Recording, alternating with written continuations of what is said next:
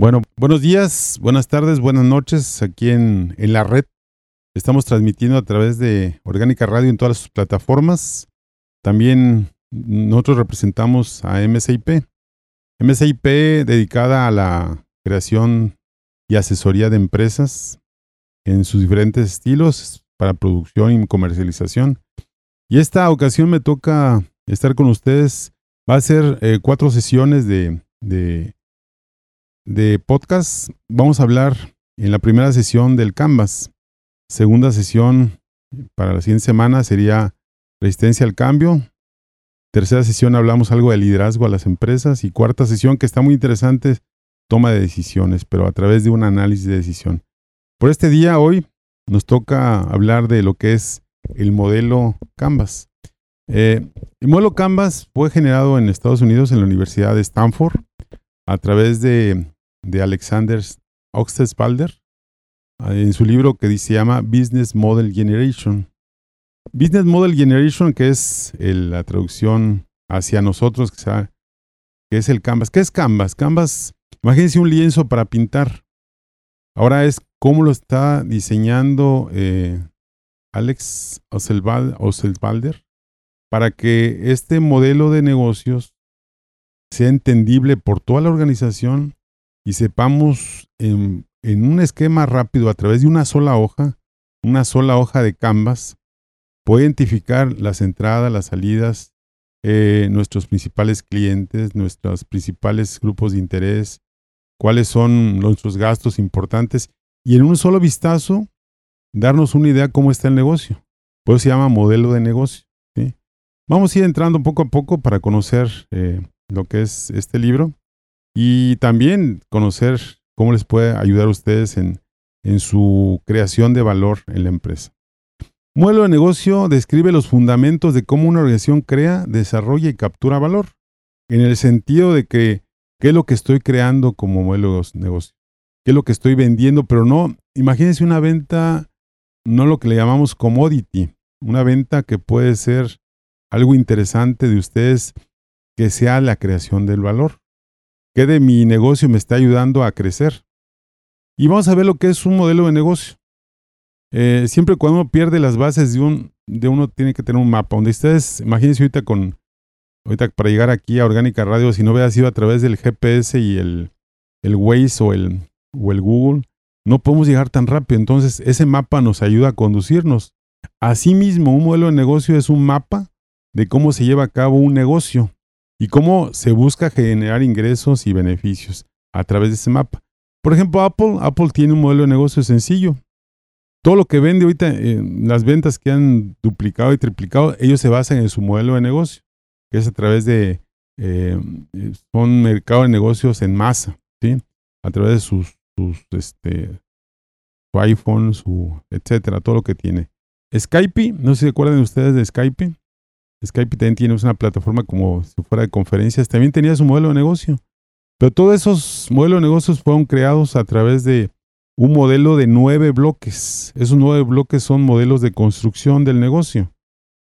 Se basa principalmente, empieza todo por entender quién es el cliente. El número uno, que sepamos quiénes son nuestros principales clientes. Pueden ser uno o varios segmentos de clientes. De ahí, el punto dos, ir conociendo cuál es la propuesta de valor de nosotros. La propuesta de valor es que trate de resolver problemas de los clientes y satisfacer las necesidades del cliente con una propuesta de valor. Es decir, yo vendo aguacates, pero ¿qué de los aguacates que estoy vendiendo es algo importante para ahí? Entonces, un aguacate de buena calidad. Yo vendo carros, pero de esos carros, ¿cuál es el que tiene mejor valor en el mercado, por ejemplo? Y ese aplica para todo tipo de negocio. ¿eh? Ahí los marqueteros que tenemos el fin de semana reunión con Polo sepan identificar quién es su cliente y cuál es su propuesta de valor. Son los dos puntos importantes. De ahí nos vamos a un punto tres que se llama los canales de distribución. Cómo la propuesta de valor se entrega a los clientes o a través de la comunicación o distribución y los canales de venta. Ese es conocer cómo es nuestro canal de distribución a través de de líneas de transportes, puede ser, o puede ser a través de las redes, las redes sociales, o a través también pudiera ser de nuestra página de internet. Ese puede ser nuestro canal de distribución. Es el punto 3. El punto 4 es cuál es la relación con el cliente. Este, en el modelo Canva está eh, anunciado como un corazoncito. ¿Qué tanto tengo una buena relación yo con el cliente? Es donde se establece y mantiene con cada segmento del cliente. O sea, ¿qué relación hago yo con el cliente? lo, lo llevo a cabo a que forme parte del negocio o bien tengo problemas con el cliente, pero que no entiendo cuál es mi relación neta con el cliente. Hasta ahí es el punto 4 en la parte de todo lo que es eh, satisfacción. Y el punto 5 que nos da más satisfacción que es el flujo de ingresos. ¿Cómo llega el dinero a mi empresa? Los ingresos es, son el resultado de las propuestas de valor ofrecidas con éxito a los clientes. Si este ingreso no tiene eh, un sustento, cómo se está dando, pues entonces no hay un modelo de negocio. Ese ingreso puede ser, estar definido como una caja registradora. Es como en, el centro comercial cuando ustedes van de compras a cualquier tienda de autoservicio y escuchan un pip, pip, pip. Es dinero que está entrando a la caja. Ese pip, pip, a muchos empresarios que son dueños de la tienda le encanta oír ese. ¿Por qué? Porque es, es dinero que está entrando. Inclusive hay unas aplicaciones en sus celulares cuando llega dinero o les depositan la quincena, ¿verdad? Y suena un pip, pip. Entonces ya eso es lo que más nos gusta. Por eso, estos cinco puntos están en la parte derecha. Son las emociones del negocio. Hasta ahí van todo lo que es bueno. Ahora la parte que son más, que hay que conformar y que forman, forman parte del negocio, es a partir del punto 6, los recursos claves, que son los medios necesarios para ofrecer y entregar los elementos descritos anteriormente, que vamos a ver ¿Qué es lo que hace el recurso clave? ¿Qué es lo que estamos haciendo ahí? Que tenemos nuestro recurso clave en la planta, en la empresa, en el negocio, que puede ser los recursos humanos, los recursos materiales, recursos financieros. Son los que nos dan valor o sustento al negocio. El punto 7 son las actividades clave. ¿Qué actividades hago yo para que mi negocio salga adelante? ¿Qué actividades pueden ser mediante una relación de una serie de actividades fundamentales que pudieran ser, por ejemplo, eh, yo tengo que eh, realizar varias actividades en mi empresa y una de ellas, por ejemplo, tiene que ser llevar a cabo eh, este, mis estados financieros, pero si eso me da valor a mi negocio. Si no da valor al negocio, no es una actividad clave. Punto 8, la red de partners. Ahí está, está mencionado como si fueran unos anillos de compromiso. Son las actividades externas que, que nos, eh, lo que nos Acuérdense que un negocio no, no trabaja por sí solo, tiene que estar relacionado con algo externo. Pueden ser los proveedores, pueden ser unas universidades, por ejemplo. Para el caso de MCIP no trabaja solo, por ejemplo, Orgánica Radio forma parte de nuestra red de partners. Son alianzas o asociaciones que nos ayudan a que el negocio siga adelante. No forman, no, no, no sean ellos que están vendiendo, pero sí me ayudan mucho en la promoción del negocio que se llama la red de partners, o sea, la red de externa con la que se colabora. Y el último, el punto nueve, que es el que a muchas empresas no les gusta, la parte de los costos. Es donde se diferencian los costos fijos, gastos variables, que son los gastos que son necesarios, pero acuérdense que la diferencia entre el punto 5 y el punto 9, si son los ingresos lo que entra, el punto 9 son los egresos. La diferencia en las dos se llama utilidad. Entonces, eh, la lógica nos dice que tiene que ser más alto el flujo de ingreso con más bajos el flujo de, de, egresos que los costos. Acuérdense bien, entre los gastos fijos de una empresa, son los gastos que son necesarios, que no se pueden dejar, no se pueden estar bajando a cada rato, no los podemos controlar. Los gastos fijos, que pueden ser sueldos, salarios, la renta mismo del local, eh, las inversiones que tenemos hechas, porque mm, no es que no sean controlables, sino ya están hechas, ¿sí? Bueno, los gastos variables son los que sí dependen de nosotros. Como pueden ser, por ejemplo, todo lo que, si yo aumento mi producción, me aumentan los gastos variables. Por ejemplo, si aumento mi producción, va a haber más aumento de energía eléctrica, ese es gasto variable. Más aumento de agua va a ser gasto variable. El, por ejemplo, las horas extras es un gasto variable que yo lo puedo controlar. Entonces, entre más controlemos nuestros gastos, nuestra utilidad va hacia arriba. Y ahí se maneja como un diferencial entre el punto 9 y el punto 5 para que el negocio sea rentable. Y acuérdense que una rentabilidad bien para la empresa tiene que ser arriba de un 35%. Vean ustedes las empresas grandes, Coca-Cola, etcétera, para no mencionar mejor nombres, tienen utilidades de ese punto porque gastan mucho en la publicidad para que se pueda vender su producto. La rentabilidad está dado por una, una ecuación que se llama utilidad entre la inversión. Entonces, si yo genero más utilidades que lo que invertí, pues es una súper buena empresa. Normalmente casi anda un 30%. ¿sí? Bueno, entonces convertir ese modelo de negocio en un lienzo, un lienzo Canvas, es muy sencillo. A través de una hoja, ustedes pueden hacerlo a través de una hoja de rotafolio y ver esos puntos, los nueve puntos, cómo distribuirlos.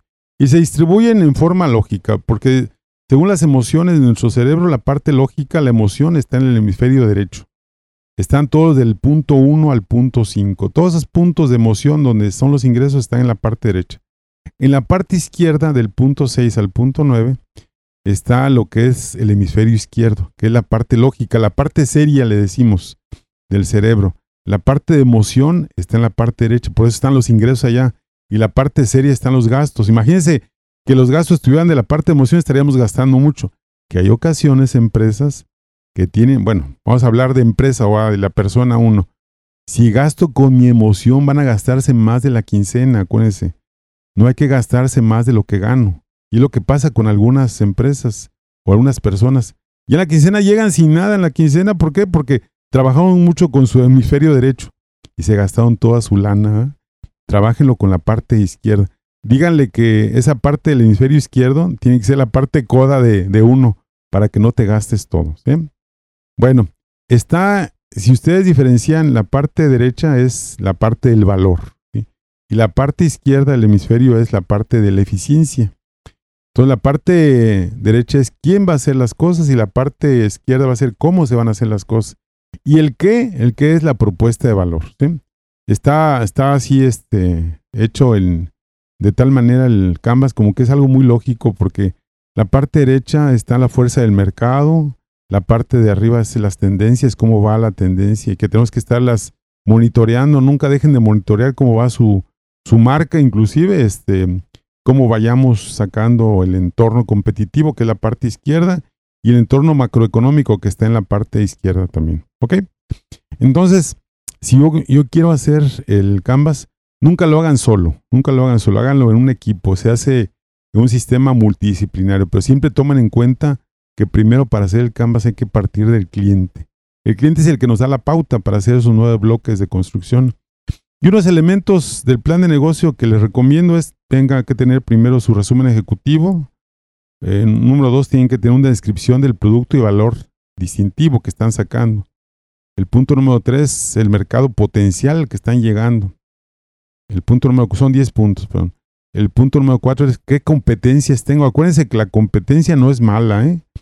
Eh, anteriormente, hace años, 30 años, eh, trabajé en una empresa aquí en El Salto.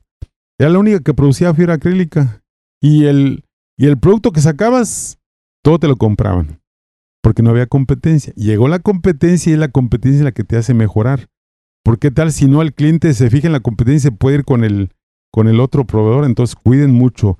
Este mundo está competitivo. Ya todos producen de todo. Entonces tenemos que diferenciarnos en algo, en calidad y en eficiencia. El punto 5 es el modelo de negocio del plan financiero que tenemos que tener. El punto 6, el equipo directivo y la organización que tenemos. El punto 7, el estado de desempeño y plan de implantación. El punto 8, conozcan sus alianzas estratégicas, con quién se van a relacionar para poderlos meter ahí. La otra, el punto 9, la estrategia de marketing y de ventas, como tenemos mucho al departamento de marketing.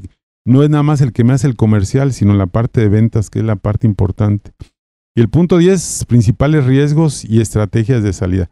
Conociendo esos 10 puntos, ahora sí, nos juntamos un equipo que cada quien traiga su información, se junta el equipo y se hace el modelo de negocio. Y ahí, a través de post, sí pueden hacerlo, no hay problema. Algo muy sencillo, pero que lo tengan plasmado ahí en la empresa, eh, lo tengan ahí en la entrada, y es el plan de negocio, modelo de negocio, cómo se, cómo se hace normalmente el producto ahí en la empresa y algo que nos está diferenciando de la competencia. Y van a ver que si dividen por segmentos así en el plan de negocio, pueden conocer realmente cómo, cómo tener este plan de negocio. Si un sitio en internet para construir su propio modelo de negocio, los invito a que conozcan, es el https dos puntos diagonal diagonal kanbanizer.com. Kanbanizer con B de vaca.com. En este, en este, el modelo, bueno, que maneja ahí Kanbanizer, o Kanbanizer, que es el como se, se, lee, pueden ustedes meter eh, su negocio y ahí hacer su plan de negocio. Pero les digo, primero tengan todos esos 10 puntos para poder ir construyendo su modelo de negocio. Una actividad por empresario, tienen que hacer la visita a esta página, casi la tarea que les dejamos, que tengan todos sus puntos y poder construir bien este modelo de negocio. Y si no, comprarse el libro de Alexander Osselsbalder. Quien guste también, se los podemos obsequiar en, en PDF. Lo trajimos yo lo traje de allá de la Universidad de Stanford, estuvimos una, una vez allá, conocimos a Alexander y lo que él quiere que toda la gente, todos los negocios tengan su propio modelo de negocio para saber a dónde van. Y es un mapa de negocio, ¿sí? Un mapa de negocio que nos ayuda mucho. No con eso vamos a vender mucho, sino nos ayuda mucho a ordenarnos a cómo tener un orden en nuestro modelo de negocio y sepamos por qué está entrando el dinero y por qué está saliendo el dinero y cuáles son nuestras actividades de todos esos nueve puntos ahí en, el modelo de negocio. Vamos a repasar esos nueve puntos a ver si, si recuerdan. Entonces el punto número uno son los clientes, punto número dos es la propuesta de valor, punto número tres, los canales de distribución, punto número cuatro, la relación con el cliente, punto número cinco, flujo de ingresos, hasta ahí la parte emocional, acuérdense. Punto número seis son los recursos claves en la empresa. Punto número siete, las actividades clave. Punto número 8, la red de partners. Y punto número 9, las estructuras de costos. Este es un simple podcast, pero para que conozcan bien el modelo de negocio. Cualquier duda, miren, les recomiendo este podcast en Orgánica Radio, www.organicaradio.com. Y también nos vemos la próxima semana y no dejen de visitar nuestra página en MCIP. Es www.mcipmx.com. Muchas gracias y nos vemos. Y cualquier cosa ahí en la página de MSIP, mándenme sus datos. Pueden entrar a contactos ahí en MSIP. Y quiero conocer más del modelo de negocio y con gusto los podemos asesorar. La parte de MSIP nos encargamos de eso, apoyar a las empresas. Claro, una asesoría tiene su costo, pero podemos hacerles un plan para la mejora continua. Se llama, MSIP se llama Mejora Continua en sus instalaciones de proceso. Muchas gracias y buenas tardes. Que la pasen bonito.